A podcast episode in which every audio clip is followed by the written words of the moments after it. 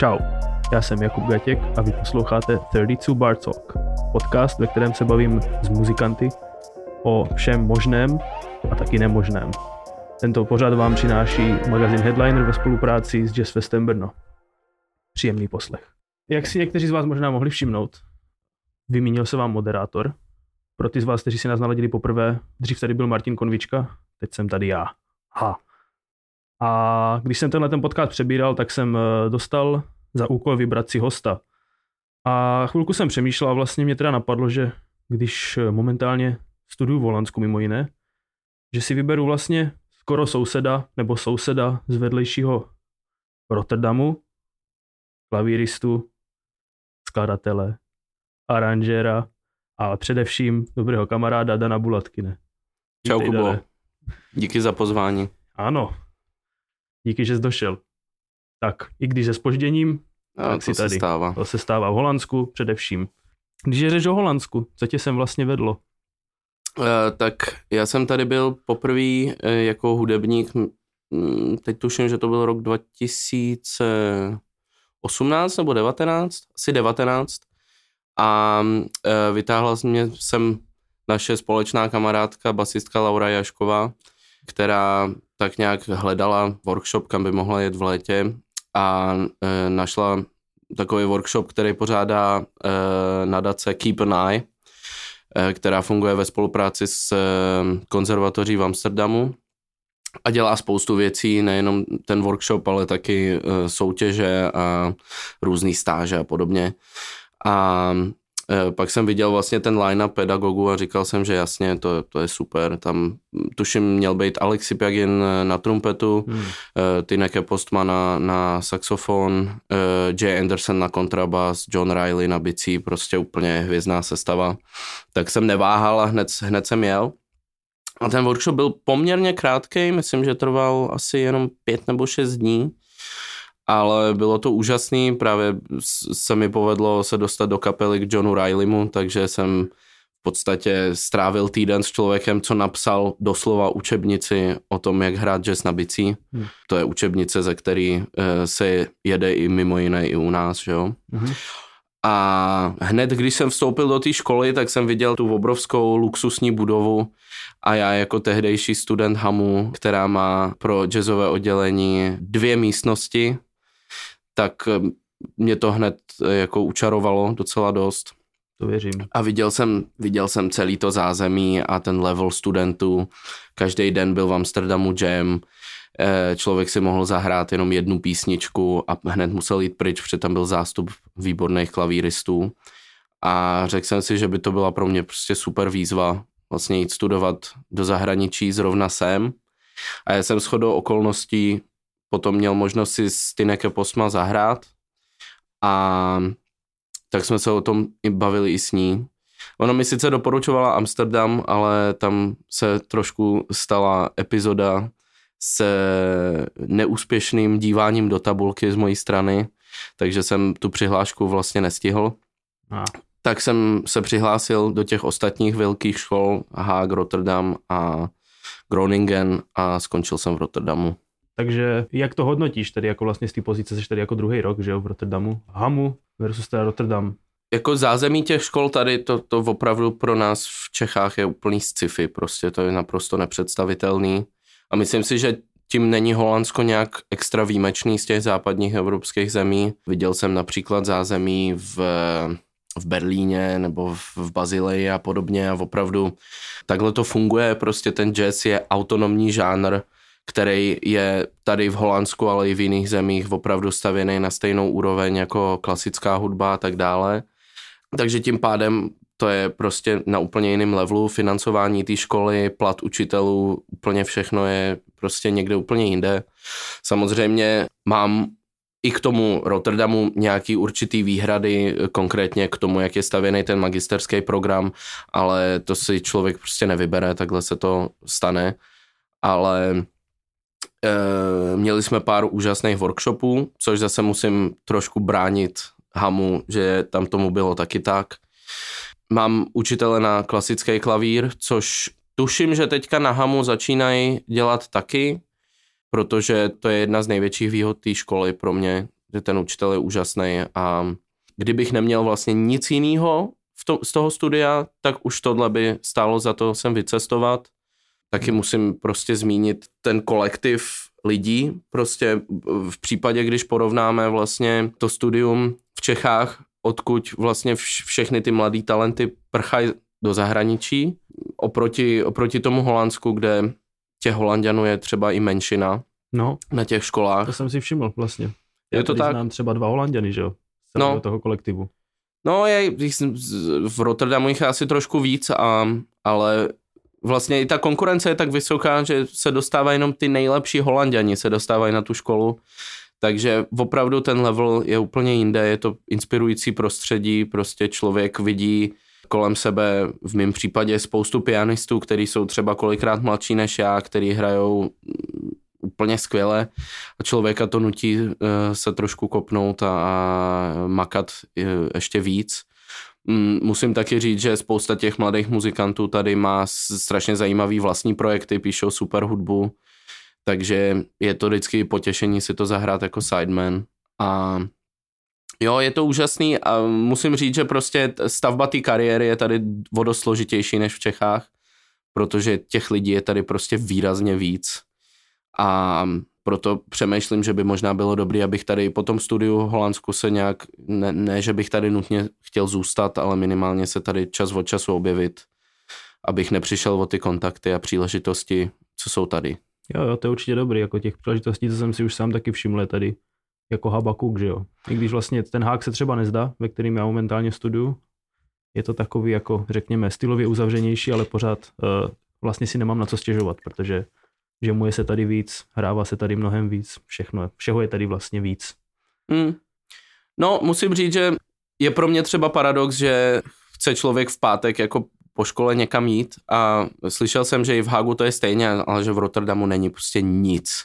Jako člověk vlastně v úterý má jam session, po kterým přijde ve tři ráno domů v lepším případě a hmm. pak v pátek není kam jít eh, a co dělat, což třeba v Čechách až tak obvyklý možná není ale jako samozřejmě máš pravdu, že jo, a, a neřekl bych, že Hák je až tak stylově uzavřený, jak se o něm říkávalo, protože já, když jsem vlastně volil školy, tak jeden z těch argumentů, proč jsem si vybral Rotterdam, bylo právě, že v Hágu se řeší daleko víc tradice, s čímž já osobně nemám naprosto žádný problém, spíš naopak.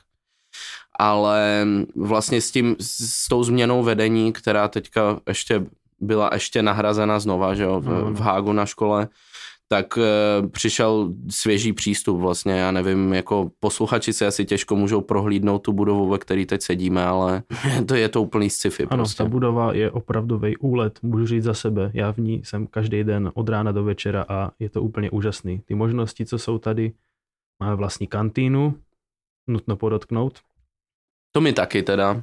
No to jsem na jamu neměl totiž. Že? Aha, No jo, no tak to jako musím říct, že na Hamu ta, ta školní restaurace, to bylo vždycky takový to fajn. Je, jako. To je pravda, no.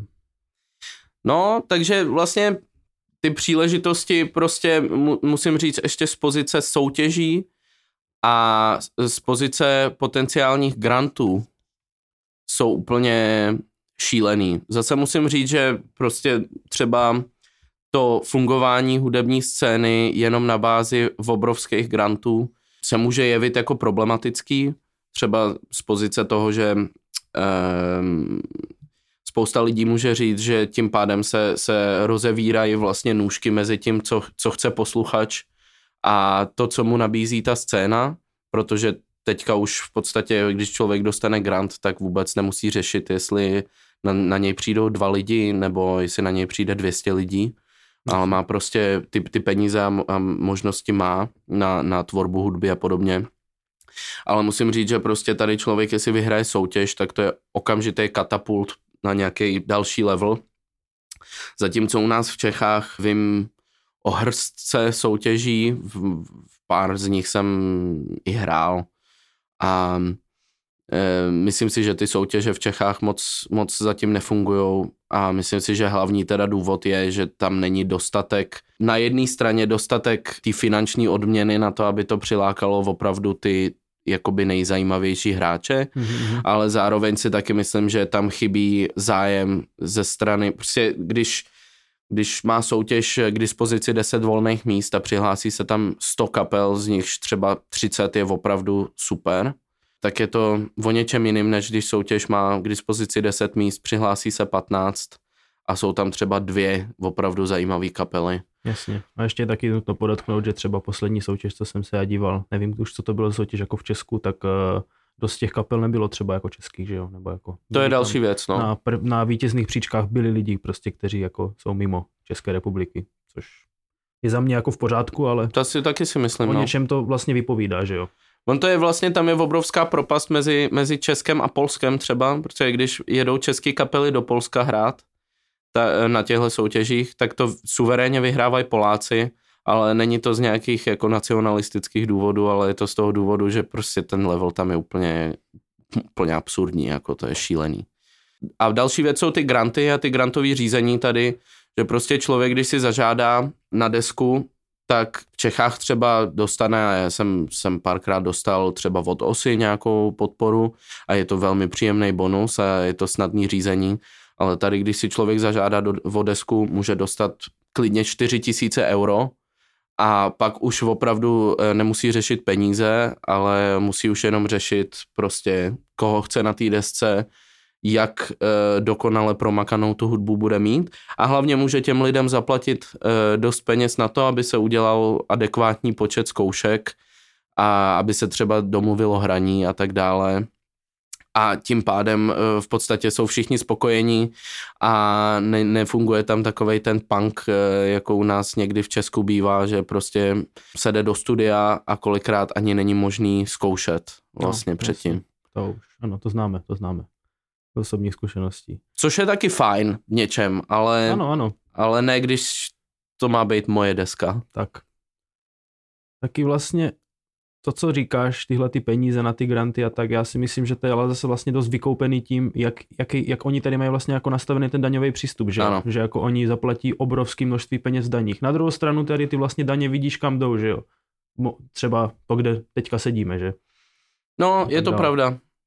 Myslím, jako já, já jak uvažuji nad daněma, tak eh, právě nejsem úplně fanda toho, že prostě člověk, který v žádném případě eh, nemá absolutně žádný zájem o jazz, zaplatí vysoký daně a najednou nějaký procento z jeho daní eh, půjde na to, aby, já nevím, nějaký Jouda natočil avantgardní jazzovou desku. Jako chápu ty lidi, že nejsou spokojení, Sám to kolikrát vidím okolo sebe. Zatím jsem teda ještě nemusel platit nějakou extrémně vysokou daň, ale očekávám, že teďka to přijde a ne, nemyslím si, že s tím budu moc spokojený. No. Jeden tady eh, nejmenovaný učitel z Hágu eh, nám říkal, že zaplatil za minulý rok 30 tisíc euro v daních. No, takže tak jenom pro představu. Ale ještě vlastně, když se vrátím k tomu, kde studuješ, nenapadlo tě, je třeba, nevím, Dánsko, o kterým se hodně mluví, nebo třeba takový Norsko, třeba mm-hmm. ten Mhm. Berlín, co jsi zmiňoval, proč vlastně jako ten Rotterdam, nebo Holandsko vlastně. Napadlo mě to, hlásil jsem se eh, vlastně, já totiž těsně než začal covid, tak jsem si říkal, že ten Erasmus, to, to musím využít, ale poslal jsem nakonec, myslím, jenom jednu přihlášku a neklaplo to, takže jsem si říkal, že tohle asi není úplně správný způsob a věděl jsem, že prostě fakt toho magistra studovat v Česku nechci. Že prostě to opravdu není něco, co, co mě někam jakoby posune i životně, vlastně žít doma celý život. Já jako. Pražák celoživotní, tak eh, to úplně eh, prostě nefu- nefunguje eh, jako nějaký jako dospělý život takhle. A další věc je teda samozřejmě, že jsem si říkal, že mi je vlastně jedno, kam se dostanu, ale hlavní je, abych se prostě někam dostal. Takže jsem poslal těch přihlášek asi 10. Respektive měl jsem v plánu jich poslat 10, ale asi kolem pátý nebo šestý už bylo jasno, že jsem přijatý na, na vícero variant, takže už jsem ten, na ten zbytek se vykašlal. Ten výběr škol byl docela široký. Eh, Zvažoval jsem Krakov kvůli učiteli, eh, tam učí Piotr Vyležol piano a ta scéna je tam prej docela dobrá, zároveň ale pokud vím, tak eh, ta škola má podobný zázemí jako třeba asi Jamu, bych řekl, Mhm. Což v tu chvíli by mi asi bylo docela jedno, Jasně. eh, protože bych jel za, za pedagogem.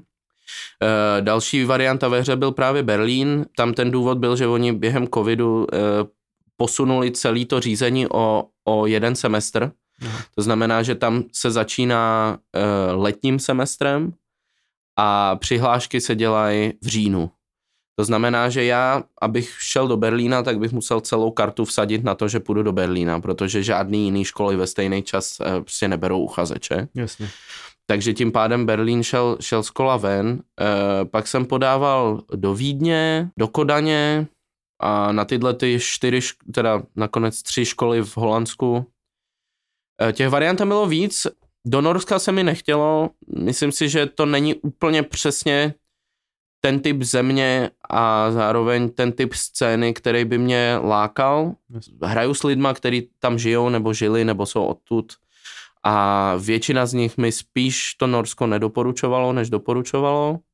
Nějaký lidi doporučují třeba Sibelius Academy ve Finsku, to je zase další z těch zemí, kam se mi moc nechce kvůli té scéně, nebo Jasně. kvůli tomu konkrétnímu městu. A kvůli tomu, že nechceš být půl roku ve tmě skoro, že jo? No, to je stejný, stejný v tom Norsku, no. Jako tam, tam vlastně e, nevýhoda těchto těch škol je, že vlastně člověk tam fakt musí jet vyloženě jenom studovat a z té školy pak vytříská maximum, ale já jsem prostě takovej ten společenský typ a já rád hraju a rád chodím na jammy a rád se družím s lidma Ano, ano. a prostě jako ne, nepřijde mi obzvlášť, obzvlášť zajímavý žít třeba a studovat v Trondheimu, kde je jeden jazz klub, kde se hrává jenom párkrát do týdne a, a nic moc jiného se tam neděje. Tomhle máme asi jasno oba. No. A to Holandsko právě mi přišlo, že, že má docela takový jako širo, široký záběr toho, co se tady děje. Takže je tady hodně silná tradiční scéna. Můj současný učitel hlavního oboru je vyloženě bíbapový klavírista, který se se mnou vlastně ani moc nechce bavit o jiných věcech, protože mi sám řekne, že když vidí některé ty harmonie, přes kterými musíme v dnešní době hrát, takže má z toho sklony k násilí. A, a myslím si, že to je vlastně z didaktického hlediska super mít prostě takovýhle pedagogy, protože to je ta báze, na který potom stavíme, stavíme ten zbytek. Ač Ano. já prostě píšu spíš možná současnější jazz a hraju, tak eh, tohle mě vždycky bude bavit nesmírně. A jestli mám čas cvičit, tak je tohle spíš to, co cvičím, než um, že bych se díval třeba po ECM nahrávkách a stahoval sola odtamtud, ač to rád poslouchám, tak to není úplně ono. Jasně. Takže tohle je tady hodně silně, pak je tady ta moderní jazzová scéna, je tady hodně prostě zajímavých progresivních skladatelů, který dělají velmi originální věci. Jsou tady úžasný prostě velký pódia, kluby. V každém velkém městě je tady prostě úžasný pódium. Se A- slovem velký klub si dovolím nesouhlasit. Eh, Například s místem, kde jsme byli v sobotu. eh, To úplně nekoresponduje. No, ale Je to pravda, no, ta, ta malá klubová scéna tady tak nějak neexistuje vlastně. Jako v Praze před covidem, že jsme měli 8 jazz klubů, kde se hrálo jednou až dvakrát denně. jasně. To tady úplně nefunguje, ale zase uh, u nás v Čechách třeba vlastně nemáme pódia, jako mají tady prostě Bimhouse a podobně, který to jsou spíš už divadla, vlastně kam se vejde třeba 300 lidí na koncert. Tak koncertní sály, no, takový No. vlastně. Máme, máme Jazz Fest Brno, že jo, máme, máme v Praze prostě Jazz Meets World, uh, Jazz Dog, Jasně. ale Jazz Dog je furt vlastně na, na holandský měřítko malý klub, což mě osobně třeba vůbec nevadí, protože já nemám stres, když hraju v Jazz Doku, jestli mi tam prostě přijde, jestli budu mít vyprodáno, tam bude 150 lidí, 100 lidí nebo jenom 80 lidí. Tady, kdybych dostal termín třeba v Lantáren v, v Rotterdamu a přišlo by mi 80 lidí, tak by to byla vyloženě kar, jako kariérní katastrofa, protože by se mohlo taky stát, že už si tam znova z toho důvodu nezahraju. To je pravda. Tady je těch vlastně, ano, když tak říkáš, to jako těch sálů takových je tady jako ví- víc. To určitě. Na druhou stranu, když jako člověk přijde do regulárního jazzového baru nebo jazzového klubu nebo někde, kde se tady hrává jazz, což je mimochodem jako na téměř každém rohu, ti tady Mhm. mm-hmm. vlastně někdo hraje, tak uh, musíš pomalu stát venku, že jo, protože to se prostě, tam se nevlezeš. Je to pravda, no. ale nemůžu říct, že bych se zrovna častokrát setkal s tím, že by byl takový extrémní zájem o tu hudbu, která se hraje v tom malém klubu, že by se stálo venku. E, pamatuju si, že to bylo, že to bylo v jedné venue, když probíhal festival North Sea Round Town, což je takový jakoby předfestival pro North Sea Jazz. A to se opravdu stálo venku, bylo prostě úplně narváno, eh, narvaný ten klub, všechno super. Ale to zrovna vedl kapelu, tuším bubeník Jost Patoka, který vede u nás bicí oddělení a bylo to takové jako... Každý, když tam je takovýhle all-star band, tak se sejdou lidi. Jasně. To je vlastně pravda, protože, že jo, tady já to znám hlavně tenhle ten fenomén znám jako z místního klubu September, což je vlastně na Chroutemarktu, že jo, ty jsi tam vlastně taky hrál. Ale většinou, když je tam jako nějaký takovýhle větší jméno, jak říkáš, tak uh, vždycky je to jako narvaný, ale je to taky způsobený tím, že prostě ten klub je malinký, jakože jo. Mm. Sice je dvoupatrový, ale to je jako, jo. To, to je hodně velká iluze toho vlastně jo. celého. Ale zase musím říct, že to je fakt hezký klub. Je to prostě hezký klub. třeba Dizzy v Rotterdamu je jako na oko hezký, ale prostě, že by se tam nějak příjemně hrálo, to se taky říct nedá. Jasně. A proto to je právě ten důvod, protože tam, tam, by se dalo, tam by se dalo hrát klidně denně a tam by mohly být super kapely, ale prostě um, když to technický zázemí a ten backline není v pořádku a člověk nemá prostě garanci, že, že si od tam teď odnese dobrý honorář, tak eh, kolikrát tyhle ty větší jména, ty pedagogové prostě tam ne, nebudou chodit hrát, pokud to není třeba pod záštitou většího festivalu a podobně. Hmm. Uh, a já tomu naprosto rozumím, já jsem taky měl jednu krizovku uh, asi něco, no tři čtvrtě roku dozadu, že jsem, já jsem takový aktivní, tak jsem si nabukoval pár těch menších míst, protože ty větší místa bukují hodně dopředu a je těžký se tam dostat, ale tak eh, nabukoval jsem si pár menších míst a zavolal jsem si dobrý muzikanty, chtěl jsem si zahrát nějakou svoji novější hudbu a tak dále a tak dále. Zkrátka se mi během jednoho dne stalo, že jednou e, mi nepřišel zvukař a objevil se tam až 15 minut po oficiálním začátku koncertu, kdy už jsem tam měl spoustu lidí, kteří tam chtěli, kteří tam přišli a chtěli vidět tu kapelu, že jo. Mm-hmm. Takže to bylo jako extrémně frustrující samozřejmě. A pak asi dva dny na to se mi stalo, že jsem šel do klubu, kde normálně jakoby není zvukař, ale je tam prostě vybavení a tak dále. Zapojil jsem se a pak jsem zjistil, že, že PAčko prostě nefunguje, je rozbitý. A oni řekli, žádný strach, přineseme záložní kombo. Přinesli záložní kombo, zahrál jsem jednu stupnici a to záložní kombo chcíplo, takže, takže já jsem jenom seděl venku, eh, pil jsem víno, nechtěl jsem se s někým bavit a už jsem byl fakt jako na takovém tom limitu, že si říkám doprčic prostě, že, si, že já jsem radši nezůstal v té Praze, fakt jako. No a nakonec to dopadlo tak, že jsem si já vzal krásný kytarový kombo, co jsem půjčoval zahraničnímu kytaristovi na ty hraní a ten byl velmi frustrovaný, protože dostal malou krabičku, prostě nějaký tabletop, já už ani nevím, co to bylo. Takže vlastně on si to odskákal, to, že tím to tam nefungovalo, což mě bylo samozřejmě taky nepříjemný, ale... Jasně, ale někdo si to prostě odskákat musel, že jo? Je to tak. To buď, jsme, buď jsme mohli nehrát vůbec, protože ty hamontky by přes tenhle ten tabletop vlastně to by vůbec nefungovalo No a nebo jsme si mohli zahrát a jeden z nás by trpěl, no tak tak holce, takhle to někdy bývá. Prostě to tak bývá, ano. Když vlastně zmiňuješ teďka ty hamontky, ty jako v posledních letech na ně docela hráváš, že jo? Jo. Ale předtím vlastně si hrával jenom na klavír, je to tak? Jo, původně, původně to tak bylo, většinou to tak bývá, že jo, vlastně je, je velmi výjimečný, když jakoby dítě začne rovnou na Hammondy. V Americe se to děje, Tuším, že Cory Henry hrál původně nej, nejdřív na Hammondy. Ano. Ale ono, to, to bylo částečně i pragmatický rozhodnutí, prostě klavíristů je každ, na každém rohu spousta, všichni hrajou tak nějak super, že jo, obzvlášť tady v Holandsku. Ale těch hamondiáků, kam, do jakýkoliv země půjdeš, tak prostě jsou tam tak dva, tři. Takže okamžitě vlastně člověk má větší příležitosti a já jsem vždycky měl strašně rád ten zvuk a tu estetiku, Um, a taky jsme měli kapelu BY Organism, která tak nějak vlastně funguje dodnes. Doufám, že to bude, že se to znova jakoby vzkřísí, mm-hmm. tak jak to bylo původně. Tak Eh, tam jsme vlastně, vlastně experimentovali s tím, jak můžeme propojit, eh, propojit eh, t formát Hammondkového tria s formátem klavírního tria třeba a jak, jak použít ty Hammondky v modernější hudbě.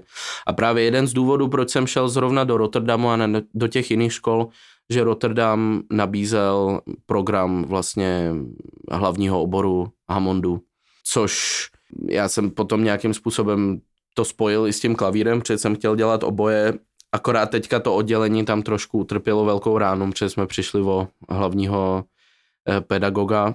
Doteď vlastně nikdo moc nechápe, co se tam konkrétně stalo. Hmm. Ale e, ta škola mi nabídla zase alternativní, e, alternativní možnosti, jak to studovat jakoby mimo školu, že mi to vlastně škola proplatí. Takže to byl vlastně možná asi ten hlavní důvod, že já jsem nechtěl jít na školu, kde se nebudu moc věnovat i těm Hammondům a musím říct, že to je úžasný zážitek mít konečně k dispozici ke zkoušení skutečnou B3 s Leslie Bednou, která je prostě, vše, je to všechno udržovaný, jestli tam je mechanický problém, tak se to okamžitě jde opravit. A Potom je samozřejmě těžký, když mám zkoušku a hraju na B3 a učím se hrát i nohama konečně a tak dále. Pak jít na hraní a vlastně mít automaticky daleko horší zvuk, eh, jenom protože prostě musím hrát na klon, ale aspoň mě to trošku ještě zase jinak namotivovalo možná um, ty hamontky studovat víc do hloubky a, a trošku rozjet možná nějaký um, projekty ještě, s větším akcentem na, na varhany. Jasně, no tak třeba si jednoho dne pořídíš vlastní B3, že jo? Jo, přemýšlím nad tím. Přemýšlím nad tím. A e, vlastně centrála e, evropské pobočky Hammondu je docela blízko, tady je kousek od Utrechtu. Aha. Aha. A trošku jsme už rozjeli nějakou menší spolupráci s nima. Aha. Takže si myslím, že až se rozhodnu, kde budu chtít zůstat, tak si ty Hammondky určitě pořídím. Myslím si, že to je super investice. Jasně. Jo, ale tak to už je potom rovnou. He, he, vlastnit Hammondy rovná se jezdit na gigy všude autem, že jo, vlastně. S tím já nemám problém. Jasně, ano. Ale samozřejmě to je prostě, tam, tam do toho jde určitý ještě eh, čas navíc. Znám několik lidí, eh, zrovna tady je eh, takový hlavní hamontkář v Holandsku Arno Kreicher. Já jsem byl na jeho koncertě v Rotterdamu a zrovna mi říkal, že no, já si tahám všude hamontky, všude jezdí prostě autem, má to, má to v ceně a tak dále. Samozřejmě ten čas mu nikdo nezaplatí, ale po každý prostě je tam velký riziko, že se stane nějaký mechanický poškození, protože ten nástroj je prostě hrozně křehký, ale hmm. zároveň extrémně těžký, že jo. Takže on má na to speciální rudlík a celý systém a tak dále, ale prostě přesně, když my jsme, když jsem byl na tom jeho koncertě a my jsme se s ním o tom bavili, tak zrovna ten den se mu něco s těma hamontkama stalo. Hmm. Takže ne, nikdy to není nějaká, nějaký fatální problém, ale samozřejmě je příjemnější být slavný a nechat si to tam dovíst, mít to jenom na rideru a pak jenom přijít na zvukovku a zkontrolovat, že je všechno v pořádku e, oproti prostě vlastně spojování e, hudby a kulturistiky. Mm-hmm. No jo, ale tak prostě, když chce mít člověk dobrý zvuk, tak co mu zbývá. Přesně, co bychom proto z té lásky k hudbě neudělali, že? Mm-hmm. Ještě vlastně, když se vrátím zpátky, mluvili jsme o pianu, ty si jako že jo, ty si, my se vlastně známe od v podstatě tvojich začátků, jako když si začínal hrávat tak nějak po Praze, později vlastně po celé republice, ale tak uh, možná by některý zajímalo, jak se k tomu vlastně jako dostal, jak se jako dostal vlastně k tomu jazzu a co tě k tomu jako tak hmm. vedlo. No, je, je to pravda, já jsem právě, jsme spolu teďka odehráli, že jo, kon, koncert. Um, minulý týden. Minulý týden. A já jsem nad tím právě přemýšlel a uvědomil jsem si, že se vlastně s tebou znám a ještě s naším dalším kumpánem Peťou Turečkem no. se znám skoro nejdíl vlastně ze všech. No. A, a my jsme byli taková ta partička na Czech Jazz Workshopu. Jo, jo. Takže vlastně ještě předtím to bylo tak, že já jsem se hudbě věnoval od malička, ale vždycky to bylo takový jako dost hobby, nikdo to moc nebral vážně. A pak když nastal takový ten zlom, eh, že buď, buď teda se na to vykašlu, anebo budu pokračovat kolem těch asi 12. Říkám, že ne, že bych rád pokračoval, ale že bych se možná rád věnoval něčemu jinému než klasice, protože já jsem vlastně nikdy klasiku nestudoval. Já jsem měl takový hodně alternativního pedagoga, se kterým jsme vlastně v tu, v tu ránu jsem si to neuvědomoval, ale spousta věcí, co jsme dělali, tak byl vlastně jazz, minimálně to uvažování a hudební teorie a tak dále. A tak mi máma začala hledat učitele a natrefila na takovou osobu jménem Vojtěch Eckert. Tak jsme tam šli eh, k Vojtovi na hodinu eh, na Vinohradech, tuším, že to byla Budečská ulice nebo něco takového. A já jsem si něco málo připravil, něco od Ježka, něco ještě prostě jinýho a tak dále. A on se mnou hned začal pracovat a hned mi to začalo strašně imponovat vlastně ten jeho přístup, který byl vlastně, který šel úplně mimo takový ty estetický detaily typu prostě time, frázování, eh, já nevím, sazby, technika, zvuk, bla, bla, bla. K tomu jsme se dostali až výrazně později, ale on hned v té první hodině vlastně mě donutil improvizovat. Já jsem v životě neimprovizoval do té chvíle, ale on prostě vytvořil to zázemí tak, hmm. že vlastně říká, prostě, no, hraj, hraj tu věc dokola. Prostě hrají dokola několikrát a začni měnit tu melodii a vlastně já, když jsem říkal, že já, nev, já, jako já nevím, co mám dělat, a ne, hraj, prostě hraj, improvizuj. A tím pádem vlastně mi úplně otevřel nový svět. A pak mi postupem času začal dávat celý stohy e, úžasných nahrávek. E, jednu dobu měl v obrovskou zálibu v Keith Jarrettovi. E, já jsem zase měl velkou zálibu v tom, jak hrál Bill Evans. Ještě předtím vlastně jsme oba sdíleli velkou takovou jako zálibu v eh, tom, jak, jak frázuje Oscar Peterson a Errol Garner.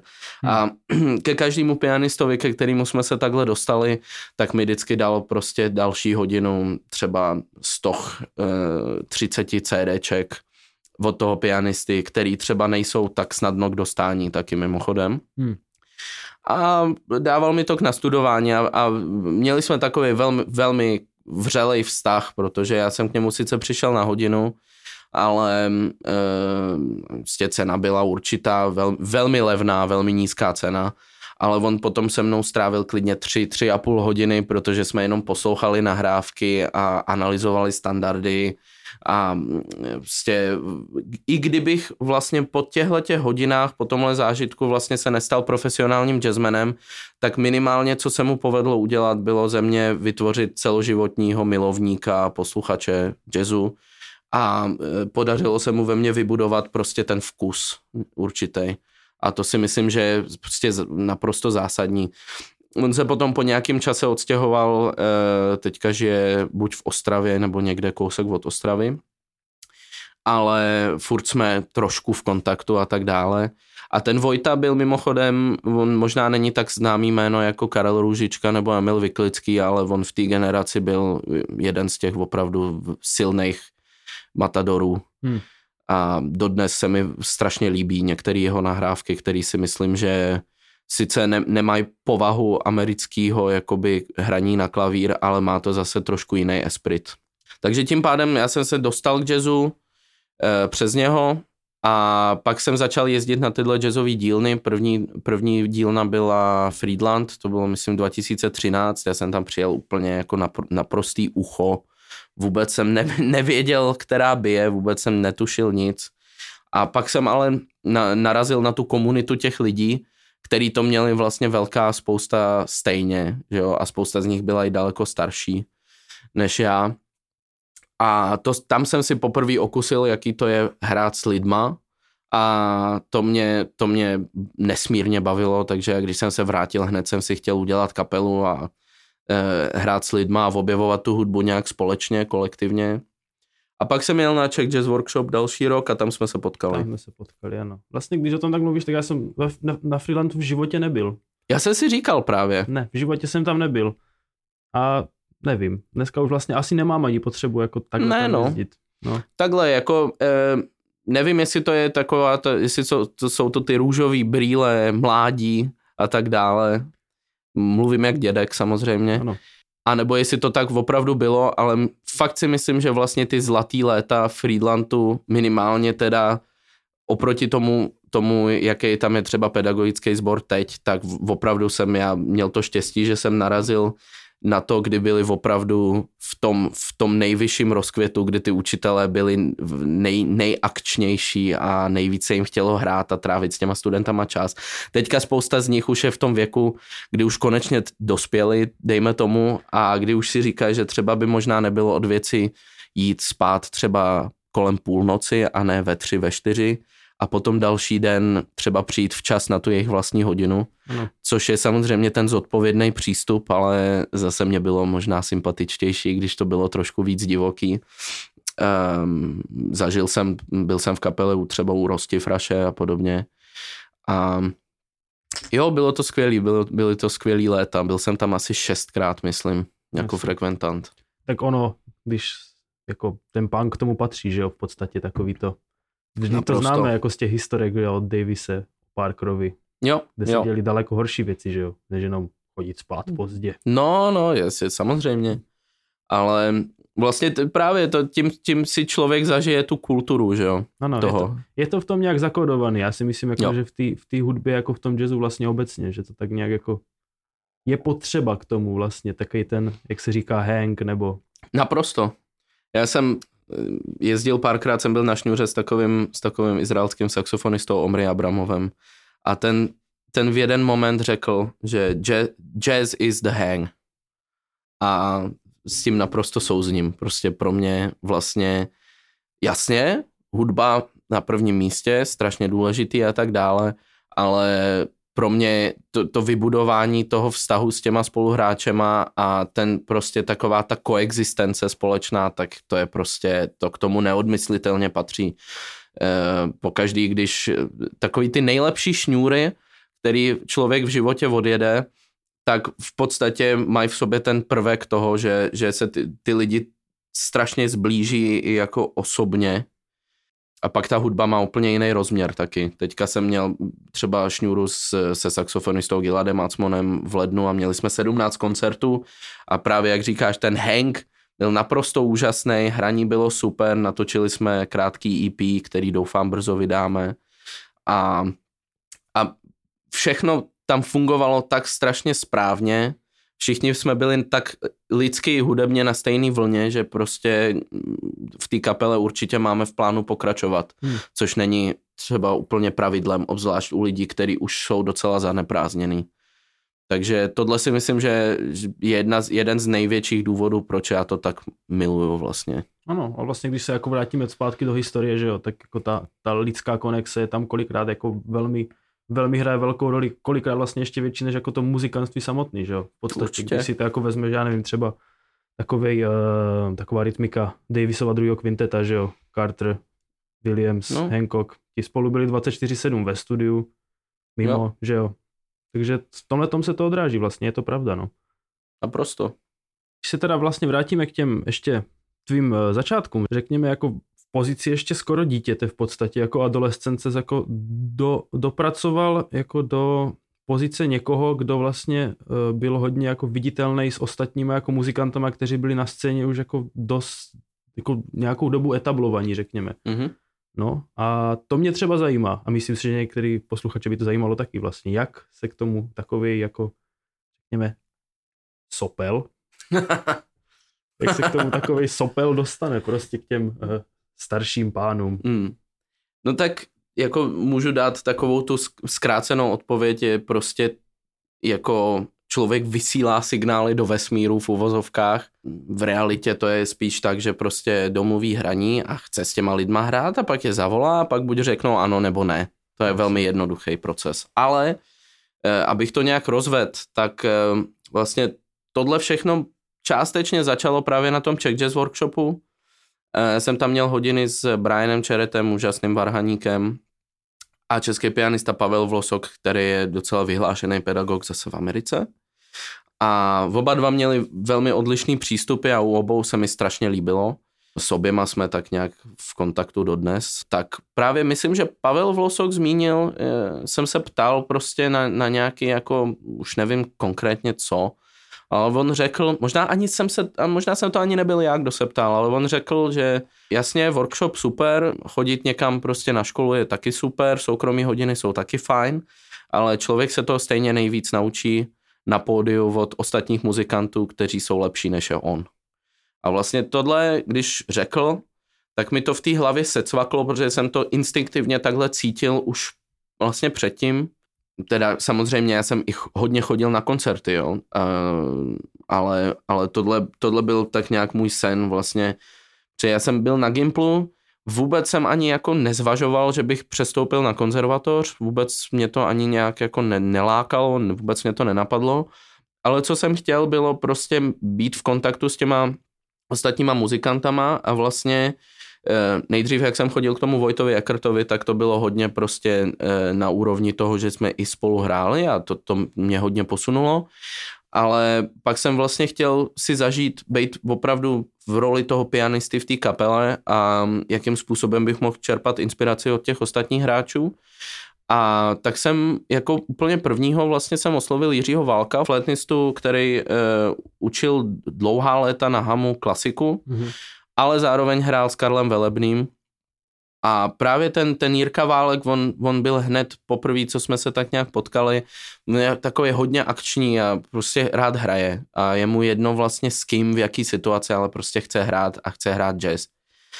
Mm, takže jsme nějak prostě asi rok spolu hráli docela hodně a dodnes eh, se někdy stane, že, že se mm, potkáme na pódiu.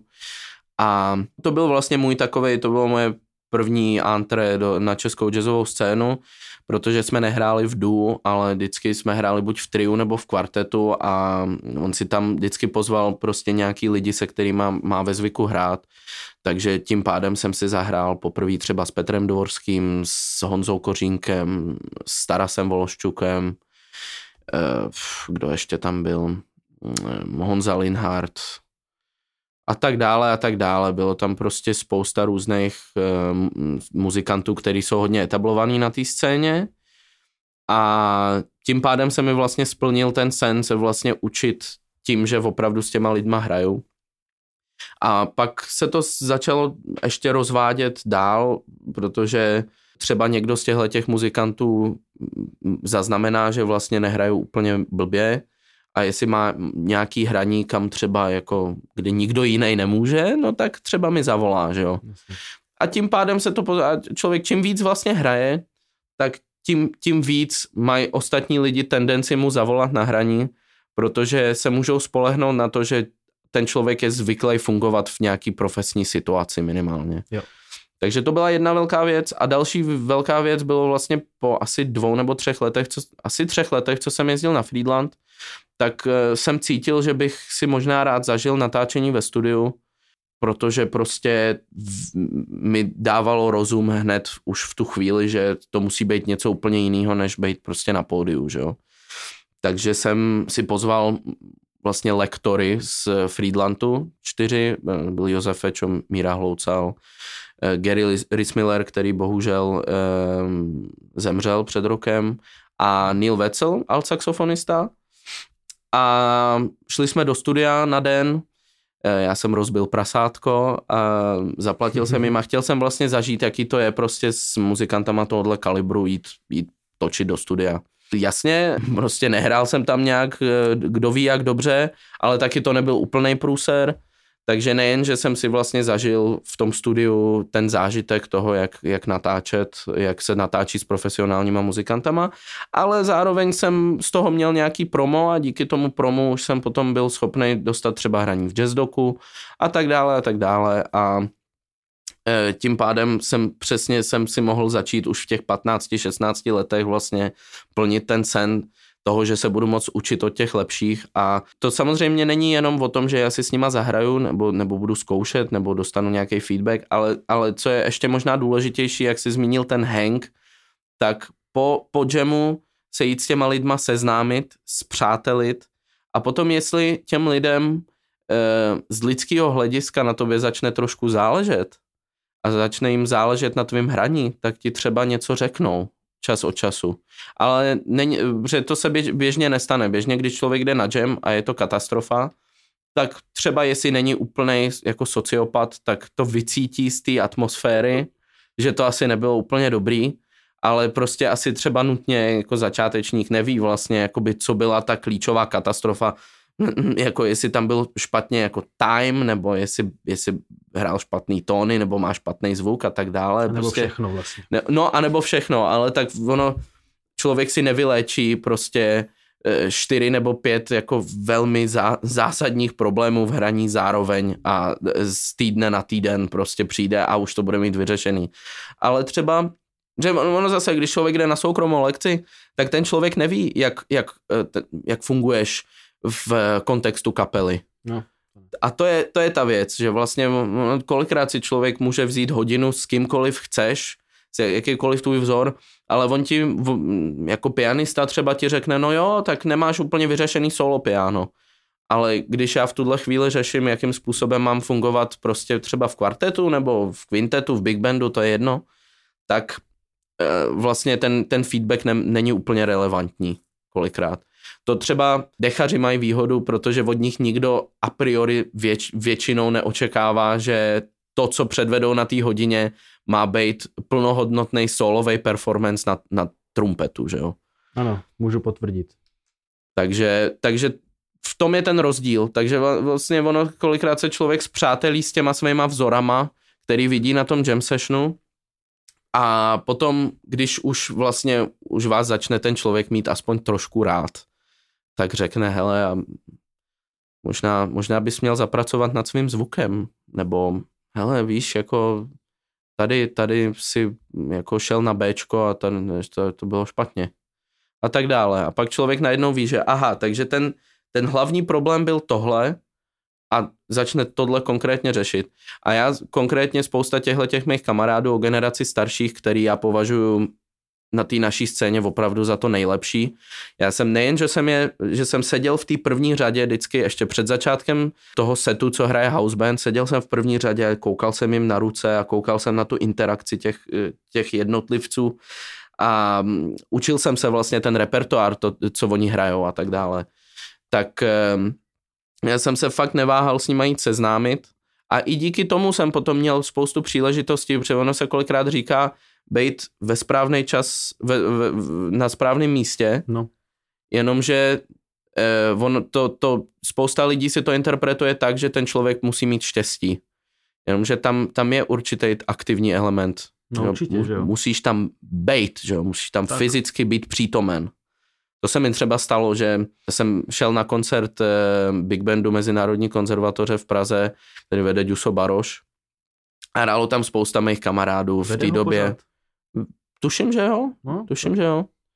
A hrál tam Martin Fečo na bubny a Josef Mikulka na basu a tak já jsem tam šel, protože to byli moji kamarádi a mě zajímalo vlastně, jak to celý vypadá.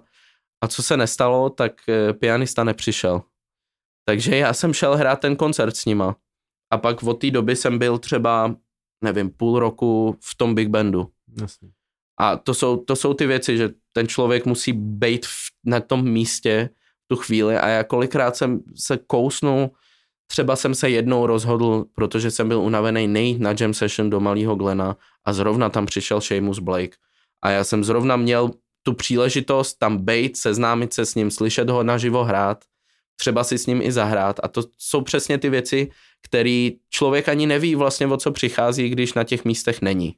Jo? Tak, jo, jo, no to je prostě, to je, v tom je to smůla potom, že jo. Máš štěstí a máš No, smůlu, že no. jo?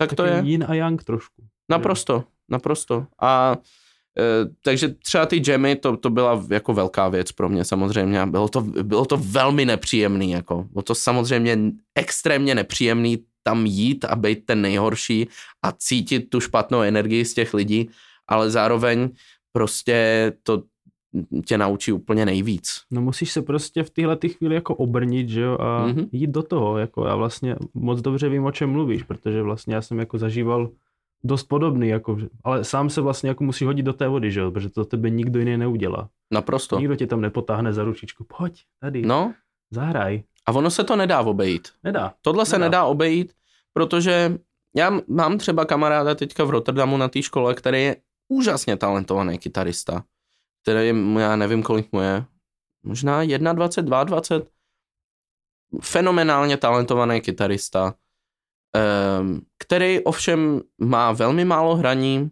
lidi si ho moc nevolají. Důvod? No tak ani neví, jak, jak hraje, protože se nikdy na tom jamu neukáže. Jo. Takže vlastně všechny hraní, co on má, tak jsou díky tomu, že ho někdo slyšel v té škole hrát.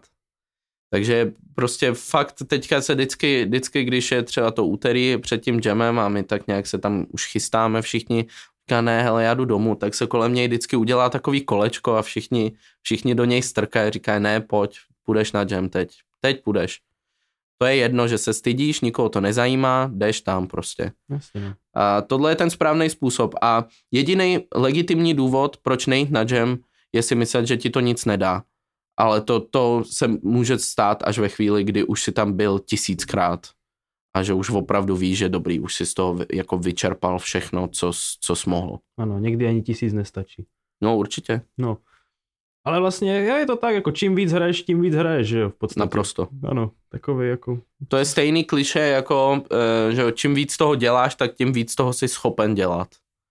Tak takhle nějak to je prostě. Čím víc eh, má člověk práce, tak tím, tím efektivněji se, musí naučit naložit s tím svým časem. ano.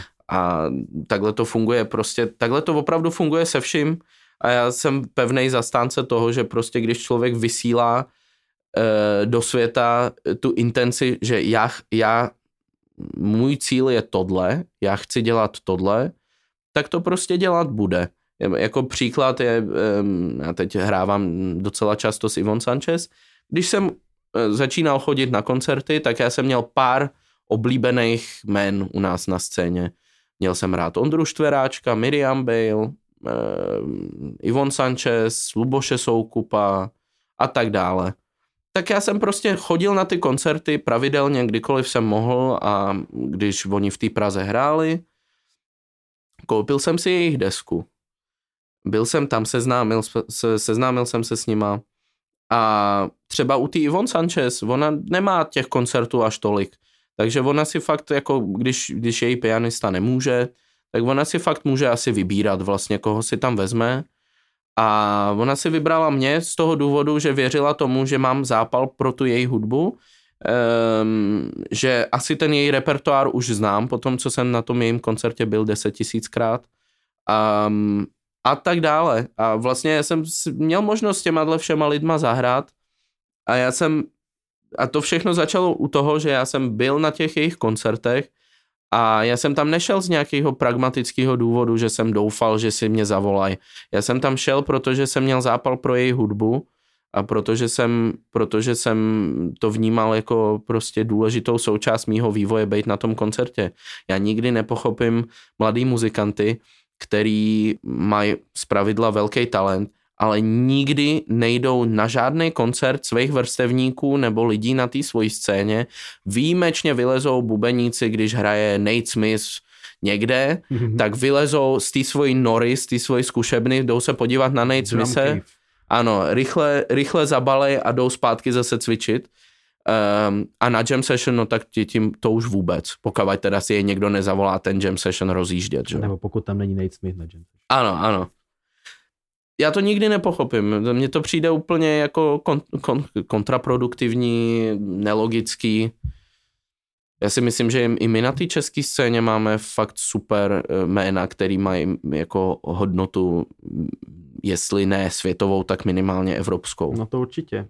A hlavně takhle, mm, ono, když jako budeš um, nějakým způsobem stavět mezi těma svýma vrstevníkama to, že se vlastně, že chodíš na jejich koncerty, že jo, tak jako ve výsledku lidi, co chodí vlastně hodně na jazz, teda aspoň u nás jsem si tak jako všiml, tak jsou vlastně z té muzikantské sféry, že jo, Mhm. mm-hmm. vlastně, takže jako tím, že třeba podpoří tě někdo jednou, tak ty si můžeš třeba jako minimálně už jenom z tohohle pragmatického důvodu říct, dobře, podpořil mě on, přijdu ho podpořit já, že jo, Určitě. vlastně tímhle tím jako si buduješ v podstatě audience, která je sice jako z tvojich kamarádů a vlastně si ve výsledku řekneš, OK, poslouchá mě jenom jako hrstka kamarádů, ale aspoň vlastně pro začátek mě někdo poslouchá, hmm. že jo, a to si Jo. myslím jako, že je taky určitým způsobem jako velmi důležitý. To je strašně důležitý. Tím, ty tím buduješ scénu a další věc teda samozřejmě je, že takhle fungují i různý ty hit-hitový crowdfundingový kampaně, že jo. Prostě co, kdo většinou ty, podpoří ty lidi? No většinou muzikanti, jako. No jasně. Plus rodinní příslušníci. Ano. A um, u těch muzikantů, který na tebe přijdou, a u těch kamarádů, aspoň minimálně můžeš vědět, že tohle jsou za prvý teda lidi, který, jestli s nima máš nějaký užší vztah, tak ti upřímně řeknou, jestli tam něco nebylo dobře, což uh, může být někdy náročný vlastně um, analyzovat nejenom to svoje hraní, ale celou, celý to vystoupení prostě jestli tam něco nebylo dobře v podiové prezentaci nebo cokoliv, tak je dobrý mít tenhle ten feedback od lidí, kterým věříš. A další věc je, že prostě když tam jsou ty muzikanti, tak aspoň máš záruku, že aspoň někdo v tom publiku chápe, co se vlastně na tom pódiu děje, že. Jasně. A takže to třeba cítím v tom Holandsku velmi silně, že prostě mám daleko větší podporu a komunitní takovej ten pocit od lidí v Holandsku, který znám rok, než třeba v Čechách. Tam, tam si myslím, že je dost velký rozdíl.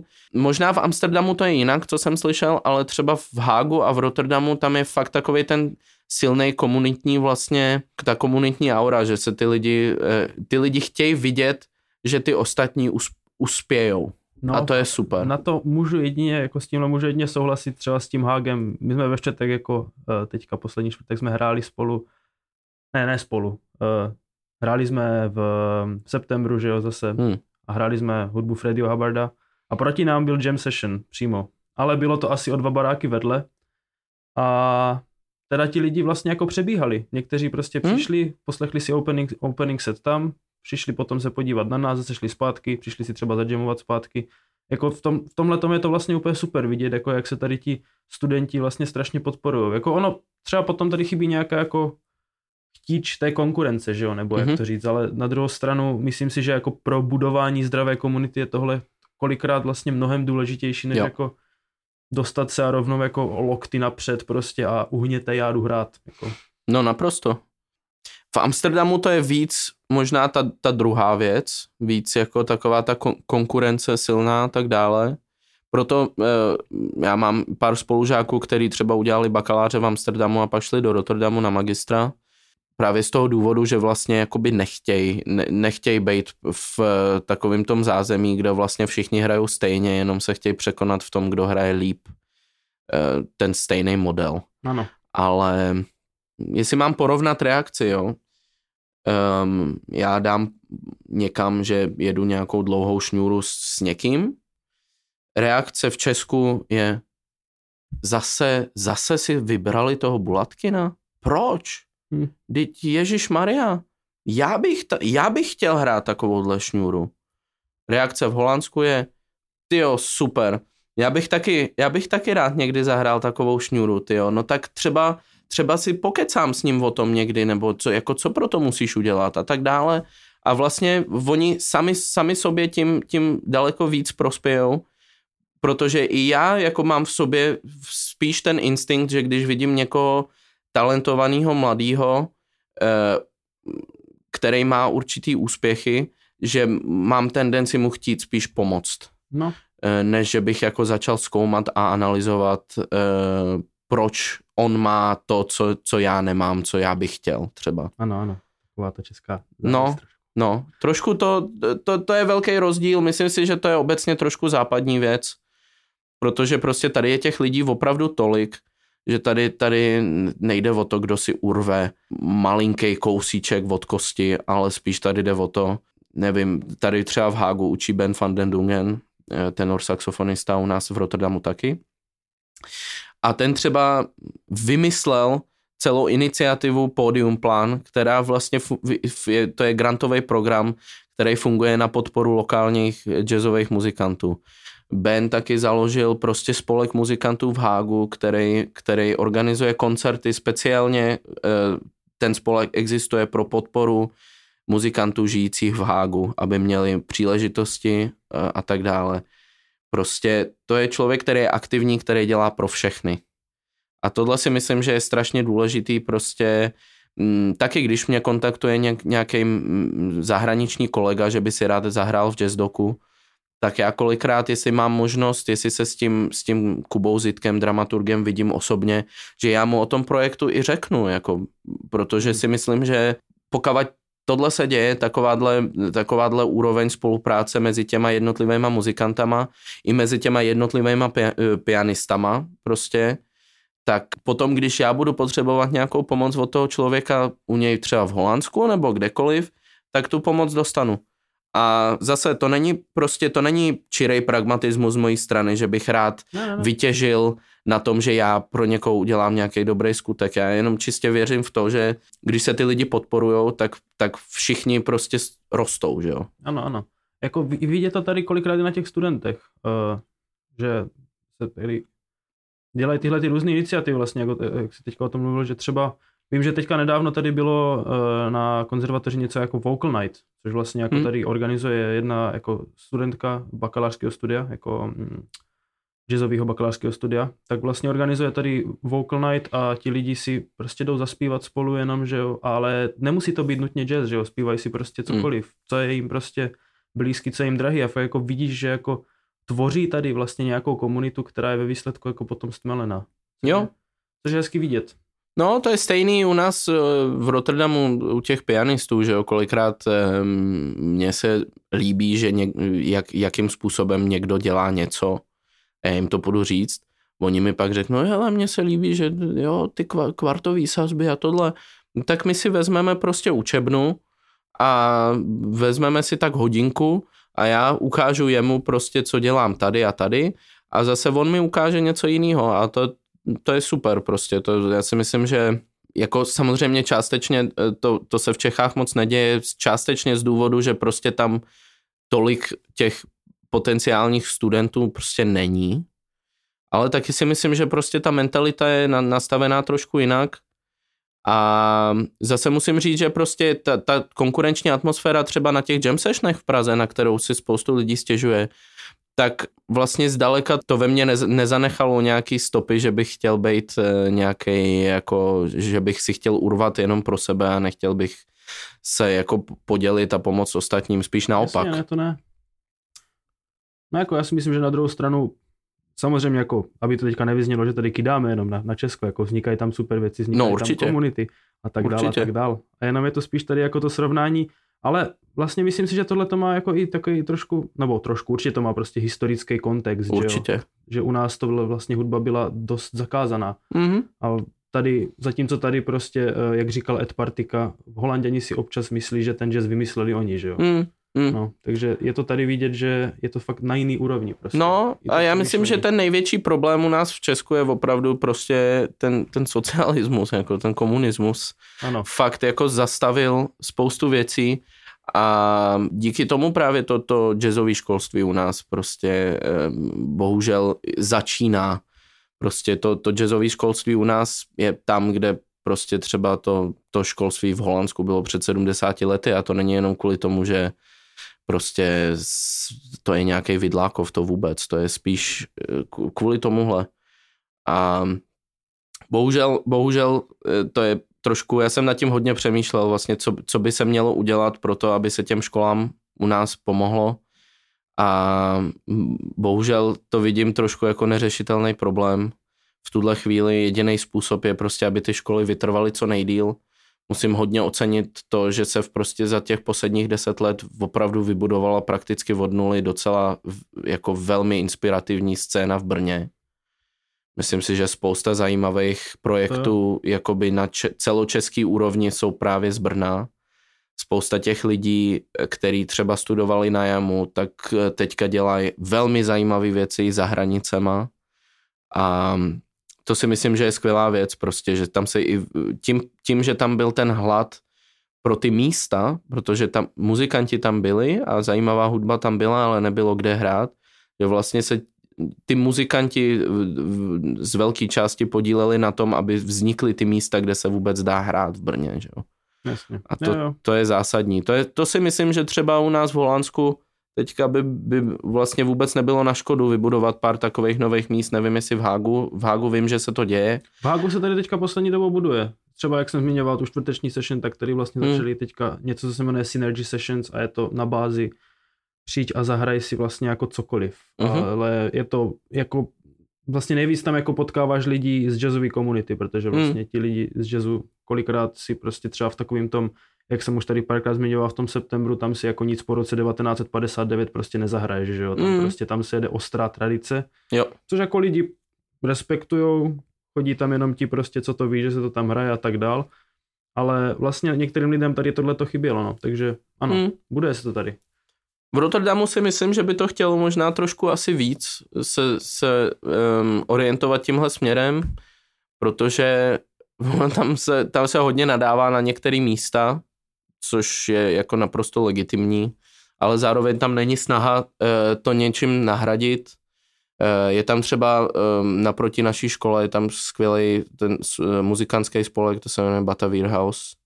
Hmm. A to je financovaný jednou z nejbohatších rodin v Holandsku, který jsou No. velký mecenáši hudby a jazzu. I hodně, hodně dělají jiných žánrů.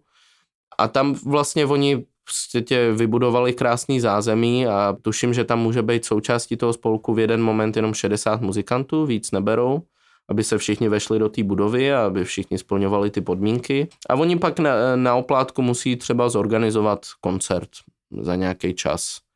A to neznamená jenom svůj koncert, ale můžou třeba být hostitelé a pozvat si nějak, ně, nějakou jinou kapelu. Ale problém s tímhletím spolkem je, že prostě tam opravdu na těch eh, koncertech to nemůže fungovat na komerční bázi. Prostě. Hmm. To, to nejde.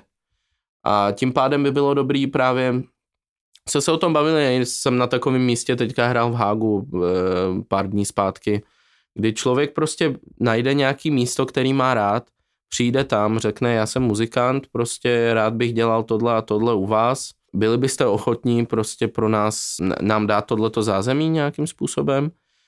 A v drtivý většině případů ty lidi řeknou, že ano, pokud tam je ta možnost. A pak už je teda otázka, jestli vlastně tom, eh, tam je dostatečná vůle z obou stran z toho místa opravdu udělat něco, co, mm, co se může začít za pár měsíců podobat nějaký venue, a nebo jestli tam ta vůle není a pak se třeba zase ten muzikant může posunout někam zase jinam. Ale v tom, v tom Rotterdamu vlastně jsme na, na, teďka na tom tak, že tam je tak akorát dostatek těch venues, aby to pokrylo spotřebu toho města, ale zároveň vlastně eh, by bylo dobrý prostě tam dát něco, co má prostě mla- mladou energii a co je otevřený prostě zajímavým, zajímavým modernějším věcem. Tak třeba jednou. Hm? Já mám takové obavy, že se blížíme ke konci, protože uh, nás za chvilku vyhodí ze školy, Hm. takže tady zavírají. Každopádně, uh, dávám ti 30 sekund na závěr, kdy můžeš světu říct úplně cokoliv. No tak eh, využiju tohohle okénka k nestydatýmu sebepromu. Ano, Ehm, do toho. teďka, ne, já nevím, kdy to bude vysílaný tohle. V V březnu. březnu. No tak možná se to ještě stihne. Teďka eh, budeme na přelomu února a března na turné s eh, projektem Winter Spring se zpěvačkou Alison Wheeler. Pokud jste to album ještě neslyšeli, tak si ho poslechněte a podívejte se, kde hrajeme. Eh, Těch projektů je víc, budu vydávat hodně hudby teďka jako sideman, takže mě sledujte, kde můžete a doufám, že se brzo uvidíme někde na koncertě. Děkujeme za vhled Danovi a děkujeme divák, uh, posluchačům, ne divákům, posluchačům za naladění 32 Bar Talk. Tak zase někdy naslyšenou.